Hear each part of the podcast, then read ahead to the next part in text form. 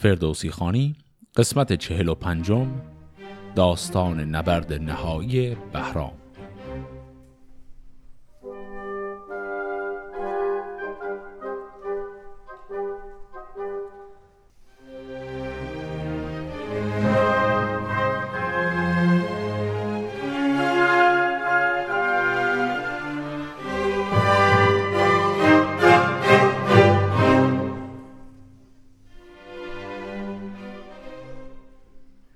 داستان قسمت قبل با شکست مجدد ایرانی ها و عقب نشینیشون به پایان رسید.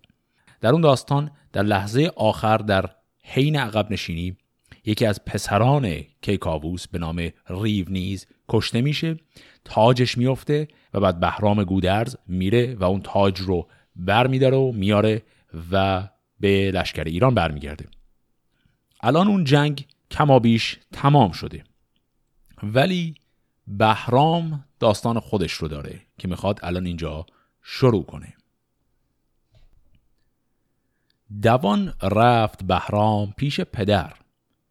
کی پهلوان کیان سر به سر بدانگه که آن تاج برداشتم به نیزه به دبرنده افراشتم یکی تازیانه زمن گم شده است. چو گیرند بیمای ترکان به دست به بهرام بر چند باشد فسوس جهان پیش چشمم شود آبنوس.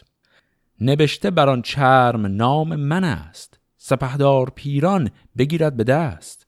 شوم تیز و تازانه باز آورم وگر چند رنج دراز آورم. مرا این بد از اختر آید همی که نامم به خاک اندر آید همی.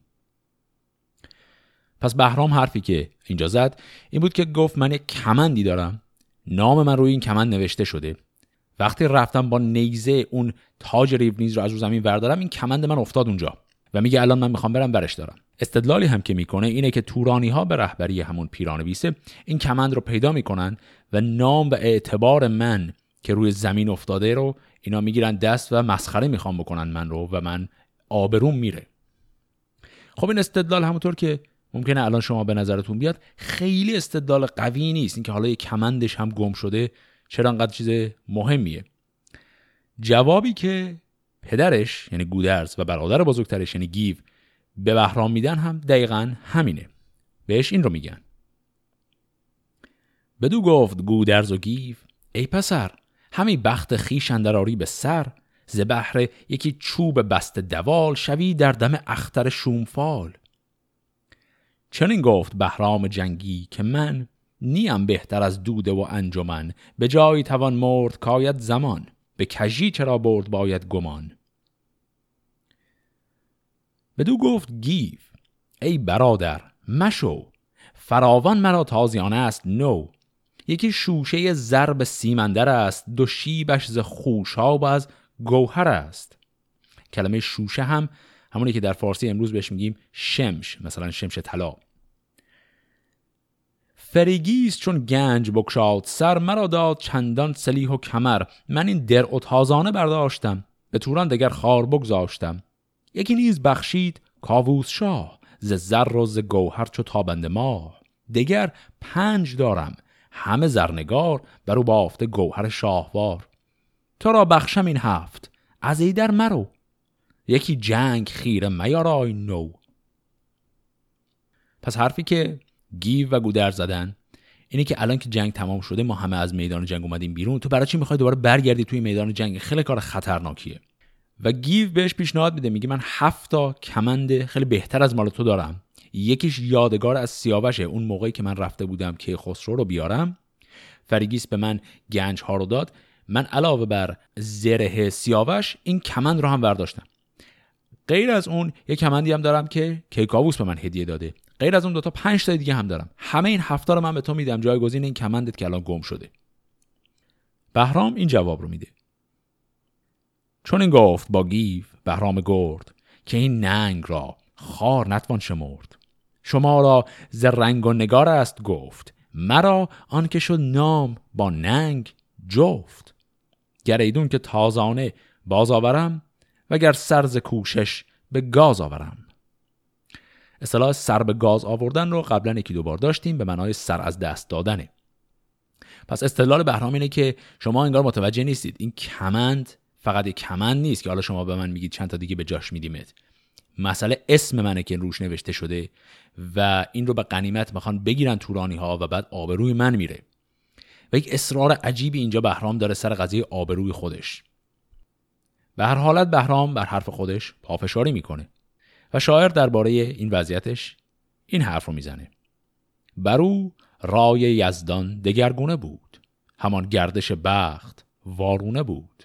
هر آنگه که بختن در آید به خواب به کوشش نیاید سخنها به داب. اصطلاح بداب اینجا منظور از آب رونقه. سخنها به آب نمی آید یعنی سخنها رونقی نمی گیرند حرفش مثل همیشه اینه که وقتی بخت یک آدمی به یک سمتی رفته باشه حالا شما ما هرچی می‌خوای حرف بزن علیهش. اون بخت اون آدم رو به اون سمت می‌بره.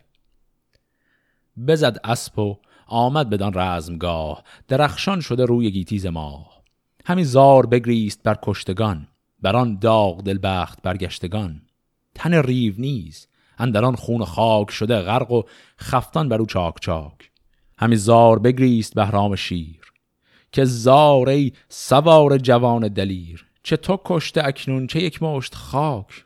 بزرگان به دیوان و تو در مقاک بگرد برادر یکایک بگشت که بودند افکنده بر پهندشت از آن نامداران یکی خسته بود به شمشیر و زیشان به جان رسته بود. همی باز دانست بهرام را بنالید و پرسید از اون نام را. بدو گفت که شیر من زنده ام بر کشتگان ای درفکنده ام. سه روز است تا نان و آب آرزوست. مرا بر یکی جام خواب آرزوست. بشد تیز بهرام تا پیش اوی. به دل مهربان و به جان خیش اوی. برو گشت گریان و رخ را بخست. همی کرته بدرید و او را ببست. کلمه کرته هم یعنی پیراهن. پس اتفاقی که اینجا افتاد بهرام رفت وسط این میدان جنگی که تمام شده. این تل اجسادی که همه جا پخش شدن رو داره می‌بینه. چند لحظه بالای جسد ریو نیز پسر کیکاووس میسته گریه می‌کنه و بعد یک دفعه صدای ناله میشنوه. یک آدمی که زخمی شده ولی وسط این مرده ها ولش کردن رو می‌بینه. در قسمت قبل یک جمله بود اگر خاطرتون باشه من گفتم تو این قسمت مهم میشه. اونم این که ایرانی ها وقتی فرار کردن از دست لشکر توران انقدر با عجله فرار کردن که نتونستن کشته های خودشون رو وردارن. همه کشته رو زمین موندن. و الان بهرام به بهانه یا به دلیل پیدا کردن کمند برگشته سراغ این کشته هایی که وسط این دشت ول شدن. و این زخمی رو می‌بینه و این فرد زخمی ازش تقاضای کمک می‌کنه. بهرام پیراهنش رو در میاره که زخم او رو ببنده. و دو گفت مندیش که این خستگی است. تبه بودن این زنابستگی است. چو بستم کنون سوی لشکر شوی و این خستگی زود بهتر شوی. خستگی اینجا به معنی زخم خوردنه به معنی مثلا کسالت نیست. و بعد بهرام ادامه میده. یکی تازیانه بدین رزمگاه ز من گم شد است از پی تاج شاه. چونان بازیابم بیایم برت برسانم به زودی بر لشکرت. و از آنجا سوی قلب لشکر شتافت. همی گشت تا تازیانه بیافت. میان تل کشتگان اندرون برو ریخته خاک و بسیار خون. فرود آمد از اسب و آن برگرفت و از ایشان خروشیدن اندر گرفت. خروش دم مادیان یافت اسب. بجوشید بر سان آزرگوش اسب سوی مادیان روی بنهاد و تفت. غمی گشت بهرام و از پس برفت. همی شد دمان تا رسید اندر اوی ز ترگ و ز جوشن پر از آب روی. چو بگرفت هم در زمان برنشست یکی تیغ هندی گرفته به دست. چو بفشرد ران هیچ نگذارد پی. سوار و تن باره پر خاک و خوی. چنان تنگ دل شد به یک بارگی که شمشیر زد بر پی بارگی. خب اینجا چه اتفاق عجیب دیگه افتاد؟ وقتی بهرام با اسبش میره تا بالاخره کمند خودش رو پیدا می‌کنه اون کمند رو که پیاده میشه ورداره از روی زمین. اسبش صدای یک مادیان یک اسب ماده رو میشنوه و خود اون اسب فرار می‌کنه میره به سمت اون مادیان به سمت اون صدایی که شنیده. و بهرام خیلی عصبانی میشه و پیاده همجور میره میدوه دنبال اسبش تا بالاخره به اسب برسه. وقتی که سوار اسب خودش میشه این اسب از سرجش تکون نمی‌خوره. و بهرام به قدری عصبانی از این قضیه که پیاده میشه و با شمشیر می‌زنه به پای اسب خودش و اسب خودش رو از پا میندازه. و از آن جایگه تا بدین رزمگاه بیامد بپیمود چون باد راه. سراسر همه دشت پر کشته دید زمین چون گل ارغوان کشته دید. همی گفت که اکنون چه سازیم روی بر این دشت بیباره و راه جوی از او سرکشان آگهی یافتند. سواری صد از قلب بشتافتند که او را بگیرند از آن رزمگاه برندش بر پهلوان سپاه. کمان را به زه کرد بهرام شیر ببارید تیر از گشاد دلیر. چو تیر یلی در کمان راندی به پیرامونش کس کجا ماندی؟ از ایشان فراوان بخست و بکشت پیاده نتابید و ننمود پشت. سواران همه بازگشتند از اوی به نزدیک پیران نهادند روی. چو لشکر ز بهرام شد ناپدید ز هر سو بسی تیر گرد آورید. چو لشکر بیامد بر پهلوان بگفتند با او سراسر گوان. فراوان سخن رفت از آن رزم ساز ز پیکار او آشکارا و راز. بگفتند که اینت حزبر دلیر پیاده نگردد خود از جنگ سیر. بپرسید پیران که این مرد کیست؟ از آن نامداران ورا نام چیست؟ یکی گفت بهرام شیروزن است.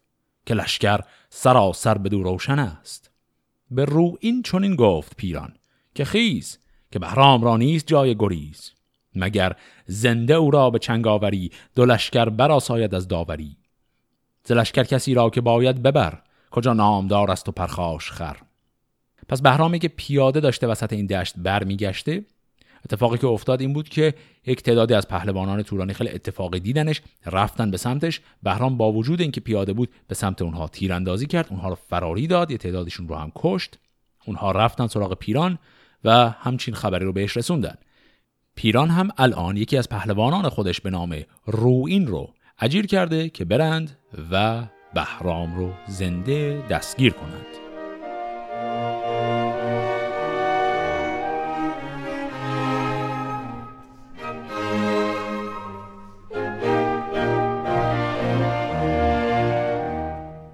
چو بشنید رو این بیامد دمان. نبودش خوداندیشه از بدگمان بر تیر بنشست بهرام شیر. نهاده سپر بر سر و چرخ زیر. یکی تیر باران بر ایشان بکرد که شد ماه تابنده چون لاجورد. چو رو این یکا یک ز تیرش بخست یلان را همه کند شد پای و دست. به مستی بر پهلوان آمدند پر از درد و تیر روان آمدند. که هرگز چون این یک پیاده به جنگ به دریا ندیدیم جنگی نهنگ چو بشنید پیران غمی گشت سخت. بلرزید بر سان برگ درخت نشست از بر باره تند یاز همی رفت با او بسی رزم ساز. بیامد بدو گفت که نام دار پیاده چرا ساختی کارزار؟ تو تا با سیاوش به توران بودی همانا و پرخاش و سوران بودی مرا با تو نان و نمک خوردن است. نشستن همان مهر پروردن است. نباید که با این نژاد و گوهر بدین شیر مردی و چندین هنر ز بالا به خاک اندر آید سرت بگرید تو را دوده و کشورت. بیا تا بسازیم سوگند و بند به راهی که آید دلت را پسند. و آن پس یکی با تو خیشی کنیم چو خیشی بود رای بیشی کنیم. پیاده تو با لشکری نامدار نتابی مخور بر تنت زینهار. پس اینجا وقتی که بهرام تونست گروه روین رو فراری بده خود پیران الان اومده و با پیام صلح آمده. و یک نکته جالب اینه که پیام صلحی که پیران میده خیلی شبیه پیامی که پیران قبلا به سیاوش داده بود. یعنی بهش نمیگه که برو برگرد سر خونه و زندگی توی ایران یا برو عقب نشینی کن به سمت لشکرت. بلکه بهش پیشنهاد میده بیا به سمت ما بیا به سمت توران ما اینجا با تو وصلتی خواهیم کرد و تو از تورانی ها خواهی شد و بعد با هم زندگی می‌کنیم. خیلی شبیه حرفیه که اون موقع به سیاوش زده بود. بدو گفت بهرام که پهلوان خردمند و بینا و روشن روان. سه روز است تا ناچرید لبان همی رزم سازم به روز و شبان. مرا حاجت از تو یکی بارگی است وگرنی مرا جنگ یک بارگی است. برد مر مرا سوی آزادگان به نزدیک گودرز گشوادگان. بدو گفت پیران که این نام جوی ندانی که این رای را نیست روی. تو را آن بهایت که گفتم سخن دلیری و بر خیره تندی مکن. ببین تا سواران این انجمن نهندین چون این ننگ بر خیشتن که چندین تن از تخمه مهتران زده هیمداران و گنداوران. ز پیکان تو خسته و کشته شد. بدین رزم تا کار تو گشته شد. که جوید گذر سوی ایران کنون مگر آنکه جوشد ورا مغز و خون؟ پس تقاضای بهرام اینه که خیلی متشکرم که به من میگی بیا بریم توران ولی من همچین چیزی نمی‌خوام. تنها کمکی که اگر می‌خوای واقعا به من کمک کنی من لازم دارم یک اسبه. یه اسب به من بده تا من برگردم. و پیران هم میگه شرمنده من همچین کاری حاضر نیستم بکنم.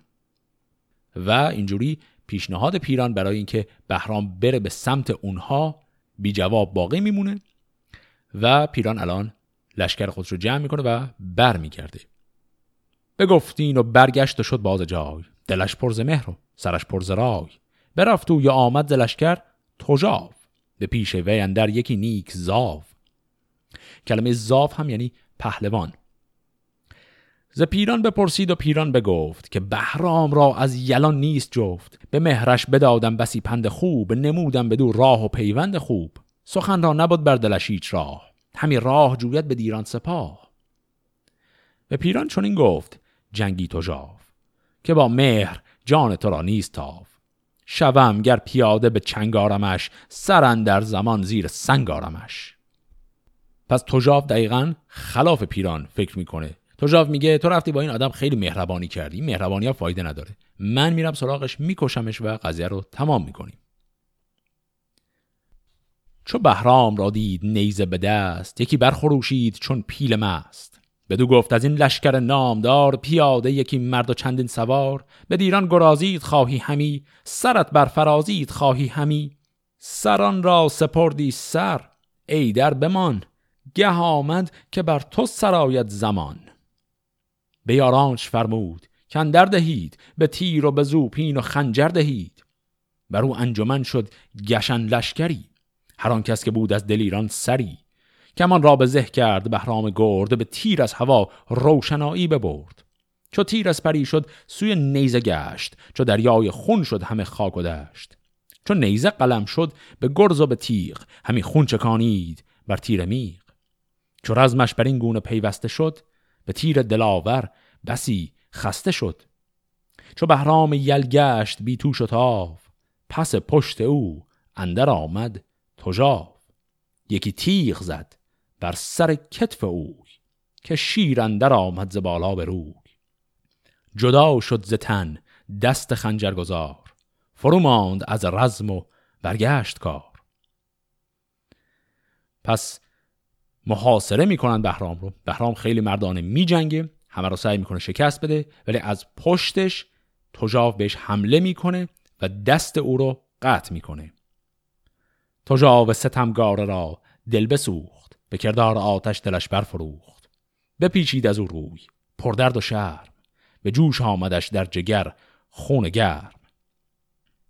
پس این تجاو با نامردی بهرام رو زخمی کرد و بعد که خودش این رو فهمید حاضر نشد کار را تمام کنه. صرفا فرار کرد. یعنی یک احساس ترس و پشیمانی برش غلبه کرد و بدن زخمی بهرام رو اونجا ول کرد و فرار کرد. حالا از اون طرف منتظریم ببینیم ایرانی ها چه کار می‌خوان بکنن.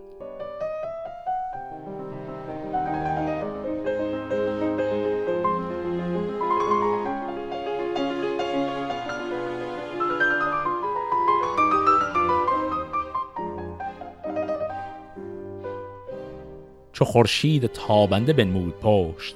دل گیو گشت از برادر درشت. به بیژن چنین گفت که رهنمای برادر نیاید همی باز جای.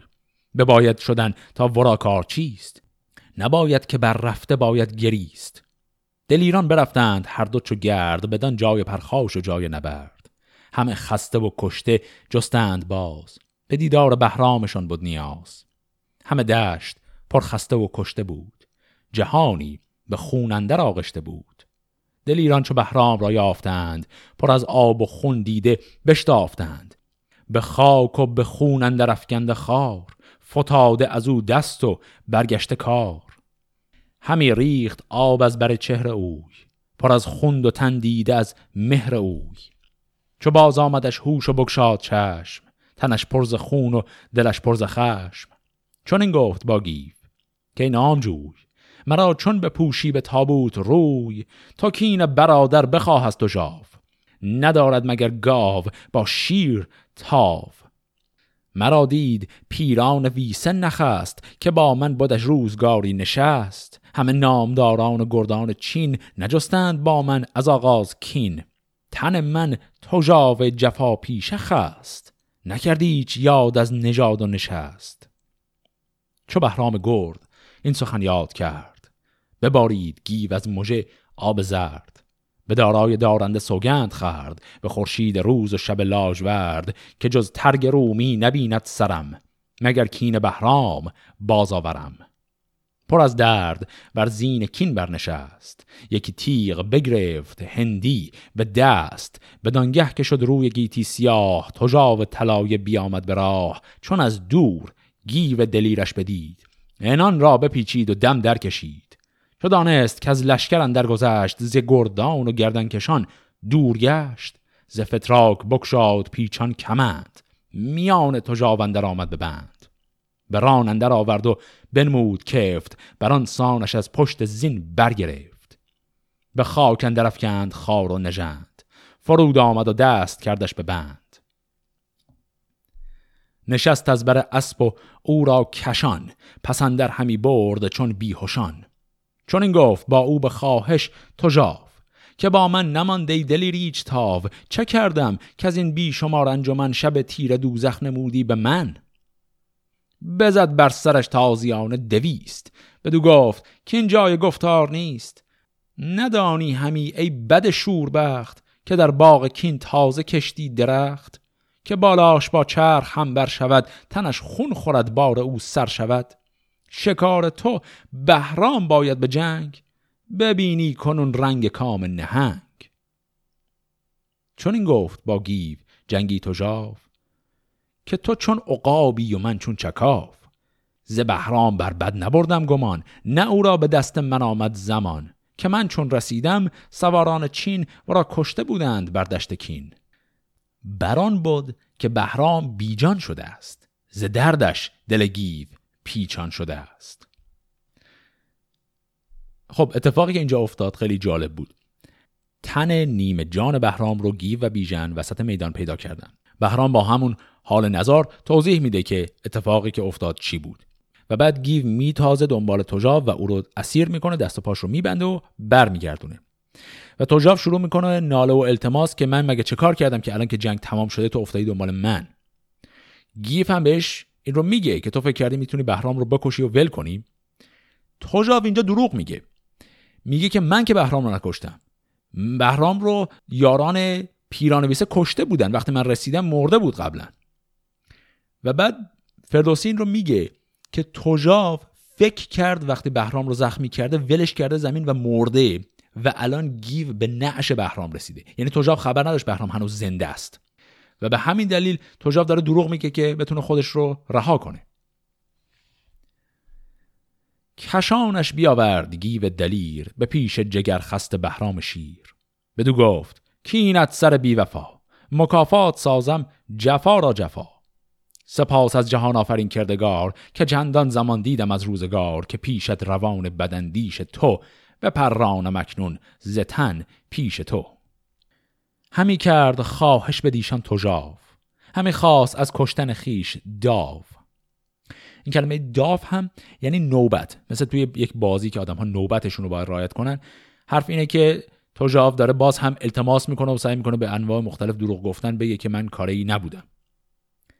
همی گفت اریدون که کار تو بود سر من به خنجر درودن چه سود؟ یکی بنده باشم روان تو را پرستش کنم گوربان تو را. به گیوانگهی گفت بهرام گرد که هر کو بزاید ببایدش مرد. گر ایدون که زو بر تنم بد رسید همان روز مرگش نباید چشید. سر پرگناهش روان داد من بمان تا کند در جهان یاد من. پس اتفاق خیلی عجیبی باز افتاد. باز یک درجه قضیه پیچیده تر شد. توژاو التماس و نالوزاری داره می‌کنه ولی در نهایت پذیرفته که بله دیگه اینجا به نظر میسه راهی برای فرار نیست. و بعد بهرام میگه من آقا شفاعت این رو می‌خوام بکنم. درسته این من رو کشت. اما ما این رو ببخشیمش ولش کنیم بره تا این آدم یادگار این بخشایش من در مرگ باشه. از اون طرف ولی گیف تصمیم دیگری داره. برادر چو بهرام را خسته دید. تجاو جوابیش را بسته دید. خروشید و بگرفت ریش تجاو سر از تن بریدش به سان چکاو. خروشی برآورد که در جهان که دیدین شگفت آشکار و نهان که گر من کشم گر کسی پیش من برادر بود کشته گر خیش من. بگفتین و بهرام یل جان بداد. جهان را چنین است ساز و نهاد. انان بزرگی هر آن کس که جست نخستین بباید به خوند است شست. اگر خود کشد گر کشندش به درد به گرد جهان تا توانی مگرد. در همین چند بیت کوتاه خیلی چیزای پیچیده داشتیم. گیف این شفاعتی که بهرام کرد رو نپذیرفت و وقتی دید برادرش جلوی خودش داره جان می‌کنه و از بین میره از شدت خشم سر تجاو رو برید و قضیه رو تمام کرد. و بعد بهرام درست قبل از مردنش چند جمله گفت و بعد جان داد و رفت. و این چند جمله خیلی عجیبه. برگشت گفت که گر من کشم گر کسی پیش من برادر بود کشته گر خیش من. خب این یعنی چی دقیقا این که داره میگه؟ اولا چرا داره میگه برادر؟ چون اون کسی که بحث کشتنش اینجا مطرحه توجاف هست. توجاف که برادر اینها نیست. پس این اصلا چه حرفی داره می‌زنه؟ و داره میگه که در حقیقت از این بابت خیلی شاکیه که چرا اینقدر آدما افتادن به جون هم همدیگر دارن می‌کشن. چون بهرام دم مرگ گفت آقا این یکی رو بذاریم ببخشیمش ولش کنیم بره. اما این اتفاق نیفتاد و بهرام با این حالت قصه و ناله از دنیا رفت. این مرگ بهرام بسیار چیزه همونطور که در قسمت قبل گفتم بسیار چیز پیچیده ایه خیلی داستان کوتاهی. الان داستان مرگ بهرام عملا تمام شد. و الان فرصت خوبیه. چند دقیقه توقف کنیم و کمی توضیح بدیم این داستان عجیب و غریب چی بود اصلا. چند نکته رو خیلی راحت میشه همون اول کار بهش اشاره کرد. یکی اینکه به نظر می‌رسه بهرام عذاب وجدان و قصه ماجرای فرود براش خیلی سنگینه و اصلا کلا رفتار بهرام در این داستانی که این قسمت خوندیم از همون اول رفتار غیر عادی بود. بهرام این قضیه تازیانه که از دست داده رو کرد بهانه. برادر و پدرش بهش گفتن آقا این تازیانه حالا اینقدر هم چیز مهمی نیست. ولی بهرام گفت نه این آبروی من پای این تازیانه است. که خب خیلی غیر عادی بود همون اول کار. بعد هم که رفت ما یکی از غیر عادی ترین صحنه های میدان جنگ در کل شاهنامه رو داشتیم. ما الان این همه از شاهنامه رو خوندیم. صحنه های جنگ در یک داستان حماسی مثل شاهنامه همیشه اون صحنه‌ای که می‌خواد جنگ شروع بشه یا در بحبوحه وسط جنگ هست اونها صحنه‌هایی که شاعر بهشون می‌پردازه و بهش توجه میشه. چون اونها چیزایی که به حال بار پرهیجان و دراماتیک دارن. صحنه جنگ وقتی تموم شده همه چی یک عالم نعش افتاده این وسط اون خیلی چیزی نیست که داستانهای حماسی بهش بپردازن. اما این داستان از رفتن بهرام برای پیدا کردن تازیانه استفاده می‌کنه. اون صحنه دردناک رو با آرامش توضیح میده. چیزی که کلا در داستانهایی مثل شاهنامه معمولا قایبه. پس ما به واسطه این داستان بهرام یه دفعه روبرو شدیم با همچین بعدی از میدان جنگ. بعد از اون بهرام اون ماجرای عجیب رو داره با اسبش و همونطور که می‌دونیم این قضیه اسب برای پهلوانان هم باز چیز خیلی مهمیه. یعنی پهلوان بدون اسب یه جورایی پهلوان بی آبرویی هم هست و بهرام در اون شرایط عجیب و غریب تقاضای اسب که می‌کنه از پیران. پیران میگه آقا من می‌تونم تا یه جایی بهت کمک کنم اما نمی‌تونم ولت کنم بری که باز این هم خیلی مکالمه عجیبی هست. و بعد از اون همین ماجرای با تجاف هست. اگر بهرام و تجاف جنگشون فقط اینجوری بود که خب این یکی اون یکی رو میکشت و بعد هم انتقامش گرفته می‌شد. این خیلی معقول بود چیزی بود که در داستان شاهنامه شبیهش رو خیلی داریم. اما این داستان یک چرخش عجیبی در انتهاش داشت. بهرام اول برگشت به گیو گفت برو انتقام من رو از تجاو بگیر. اما وقتی که تجاو رو پیدا کردن بهرام ناگهان گفت کشتن این آدم مثل اینه که من برادر کشی کنم. و به همین دلیل این رو ببخشش ولش کن. و به این شکل از خودش از دنیا رفت. اینجا اونجوری که به نظر می‌رسه این قضیه عذاب وجدان بهرام خیلی عمیقتر و جدیتر از این هاست. بهرام صرفا سر ماجرای فرود و اتفاقاتی که افتاد از دست توس شاکی نیست. بهرام یه جورایی به یک درجه رسیده از شکوه و شکایت نسبت به کلا فرهنگ جنگاوری که خودش درش بزرگ شده. و یه جورایی کل این کاری که توی این قسمت کرد تقیانی بود علیه فرهنگی که همه درش تمام مدت در حال کسب نام و اعتبار به واسطه کشت و کشتار هستند یعنی کلا در ذهن او تمام اصول فرهنگ پهلوانی حداقل برای یک بازه کوتاهی کلا رفت زیر سوال. مشکلش سر ماجرای فرود شروع شد اینجا دیگه کامل فوران کرد و در نهایت به مرگ خودش هم منجر شد. چند تا نکته کوچک دیگه هم اینجا برای ما هست که اینها می‌تونه ارزش نمادین داشته باشه تو این داستان. یکیش همین آقای توژاو هست. کلا آقای توژاو یک نقش خیلی جالب کوچکی در این داستان داشت. یک دور مرور کنیم چیزهایی که درباره توژاو در قسمت قبلی می‌دونستیم. توژاو یادتون هست که نگهبان مرز توران بود و جز اولین کسانی بود که با ایرانی ها روبرو شد و بعد مجبور شد فرار کنه. و همونجا گفته شد که توژاو خودش ادعا کرد در نبرد اولی که با گیو داشت دو قسمت قبلتر گفت من از نژاد ایرانی ها هستم که گیو همونجا مسخرش کرد. گفت مگه میشه تو ایرانی باشی؟ بعد هم کمی جلوتر به اون یادآوری شد که توژاو داماد افراسیابه. خب ما چه شخصیت دیگه ای تو کل شاهنامه تا الان داشتیم که اصالتش ایرانی باشه ساکن توران باشه و داماد افراسیاب هم باشه؟ تنها شخصیت دیگه که این مشخصات رو داشت سیاوش بود.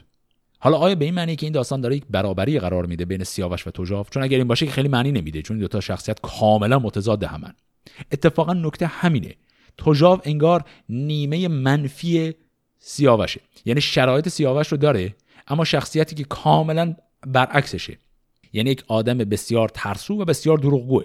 دقیقا برخلاف سیاوش.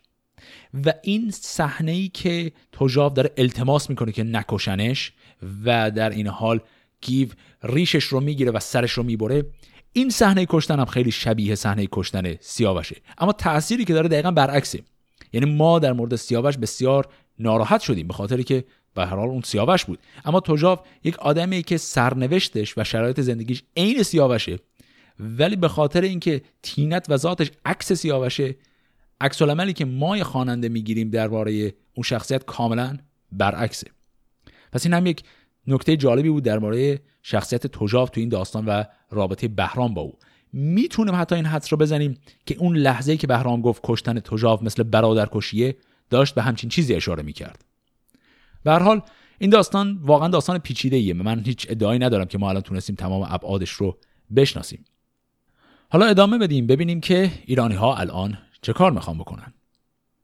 حالا نعش بهرام رو بیژن و گیو می‌خوان برگردونن به سمت ایران. خروشان بر اسب تجاوش ببست به بیژن سپرد آنگهی برنشست. بیاوردش از جایگاه نبرد به کردار ایوان یکی دخمه کرد. بیاگند مغزش به مشک و عبیر تنش را بپوشید چینی حریر. برا این شاهانش بر تخت آج بخوابید و آویخت بر سرش تاج. در دخمه را کرد سرخ و کبود. تو گفتی که بهرام هرگز نبود. شدن لشکر نامور سوگوار. ز بهرام و از گردش روزگار.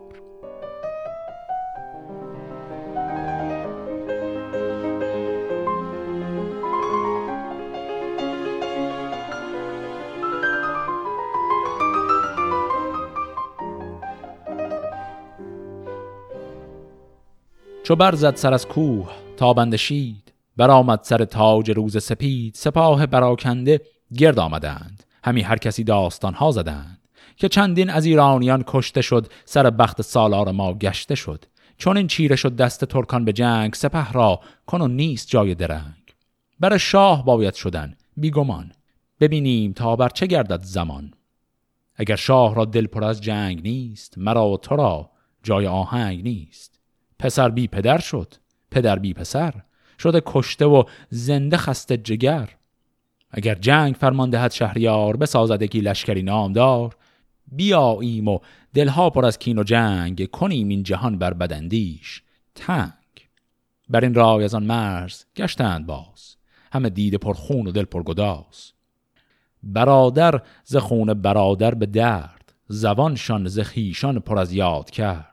برفتند یک سر سوی کاسرود زبانشان از آن کشتگان پردرود طلایه بیامد به پیش سپاه. کسی را ندیدن در آوردگاه. به پیران فرستاد از آن آگهی که از ایرانیان گشت گیتی توهی چو بشنید پیران سبک در نهان به هر سو پراکند کاراگهان. چو برگشتن سرکشان شد درست سپه بود روان را از اندوه بشست. بیامد به شبگیر خود با سپاه همی گشت بر گردان رزمگاه. همه کوه و در دشت و هامون و غار سرا پرده و خیمه بود بیشمار. به لشکر ببخشید و خود برگرفت. ز کار جهان ماندن در شگفت. که روزی فراز است و روز نشیب گهی شاد دارد گهی بانهیب همان به که با جام رانیم سوز همی بگذرانیم روزی به روز. پس ایرانی ها عملا تجدید نظر می‌کنن در این وضعیت جنگ و به این نتیجه می‌رسن که با این کشته شدگان و با این زخمی ها بهتر کلا برگردن و نه فقط یک عقب نشینی مختصر. کلا جنگ رو تمام کنن برگردن برن به سمت پادشاه و اونجا او تصمیم بگیره که آیا می‌خوان از نوع یک لشکری فراهم بکنند یا نه یا به هر حال تصمیم بر چیست. یعنی عملا میشه گفت ایرانی ها این جنگ رو شکست خوردند و بعد هم که عقب نشینی کردند یک طلایه‌ای یا همون جاسوسی کسی که جلوتر میره به پیران خبر میده که ایرانیا کلا رفتن. پیران هم میاد می‌بینه که بله خیمه ها رو گذاشتن و همه رفتند. بدان آگهی نزد افراسیاب هیونی برافکند هنگام خواب. سپهباد بدان آگهی شاد گشت ز تیمار و دردش دل آزاد گشت. همه لشکرش گشت روشن روان ببستند آین ره پهلوان. همه بام و در جامه آویختند درم بر سر او همی ریختند. چون آمد به نزدیکی شهر شاه سپه بود پذیره شدش با سپاه. بر او آفرین کرد بسیار و گفت که از پهلوانان تو را نیست جفت. دو هفته از ایوان افراسیاب همی بر شد آوای چنگ و رباب. سیوم هفته پیران چنان کرد رای که با شاد کامی شود باز جای. یکی خلعت راست افراسیاب که گر بر شمارمت گیرد شتاب ز دینار از گوهر شاهوار ز زرین کمرهای گوهرنگار از اسپان تازی به زرین ستام ز شمشیر هندی به زرین نیام. یکی تخت پرمایه از آج و ساج ز پیروز مهد و ز بیجاد تاج. پرستار چینی و رومی غلام پر از مشک و انبر ز پیروز جام. به نزدیک پیران فرستاد چیز و آن پس بسی پندها داد نیز. که با موبدان باش و بیدار باش سپه راز دشمن نگهدار باش. نگه کن خردمند کار آگهان پراگنده بفرست هر سو نهان. که که خسرو امروز با خواسته است به داد و دهش گیتی آراسته است. نژاد و بزرگی و تخت و کلاه چو شد گرد از این بیش چیزی مخواه. ز برگشت دشمن بس ایمن مشو. زمان تا زمان آگهی خواه نو. به جایی که رستم بود پهلوان تو ایمن به خسبی به پیچد روان. بپذرفت پیران همه پند اوی که سالار او بود و پیوند اوی. سپهدار پیران آن انجمن نهادند سر سوی راه خوتن پس به این شکل این داستان که با نبرد فرود آغاز شده بود الان به پایان می‌رسه خب اتفاقی که در این بیت های آخرم افتاد بود که لشکر پیران با عز و احترام برمیگردند به پایتخت و افراسیاب هم بسیار از اونها پذیرایی می‌کنه و پند و اندرس هایی هم که میده همه واضح بود که قره نشو به خودت و ایرانی ها خیلی راحت ممکنه دوباره جنگ رو شروع کنن. یک بیت این وسط داشت که برای ما خیلی جالب بود. اون همین بیتی بود که گفت به جایی که رستم بود پهلوان تو ایمن به خسبی بپیچد روان. یک سوال اینه که توی این جنگی که کلا الان داشتیم رستم نبود. مثل همیشه رستم کلا در میدان جنگ همیشه حضور نداره مگر اینکه پادشاه مستقیم ازش بخواد بیاد. و تو این داستان اصلا رستم حضوری نداشت. و تنها جایی که اسم رستم اومد همین بیتی که این آخر خوندیم بود. این بیت به ما داره یک ارجای میده برای داستان بعدی. بیتی که فردوسی باهاش این داستان رو تمام می‌کنه و به داستان بعدی میچسبونه اینه که آخرین بیت این بخش هم هست. میگه به پای آمد این داستان فرود کنون رزم کاموس باید سرود. کاموس یک پهلوانیه که در داستان بعدی پیداش میشه و اون داستان از همین الان داره به ما یک مقدار اطلاعات میده که در اون داستان رستم نقش بسیار زیادی خواهد داشت. تو این داستان نبودش اما تو اون داستان مطمئنا خواهد بود. سوال دیگری که مونده که شروع داستان هفته بعد اون سوال رو می‌خواد جواب بده اینه که الان که این همه خرابکاری ها رو کردند وقتی لشکر ایران برگرده پیش کیخسرو کیخسرو می‌خواد چه تصمیمی بگیره؟ به خصوص درباره توس داستان تصمیمی که کیخسرو در نهایت می‌خواد بگیره و پیچیدگی هایی که از اون منشعب خواهد شد رو در هفته بعد با هم می‌خونیم. فعلا خدا نگهدار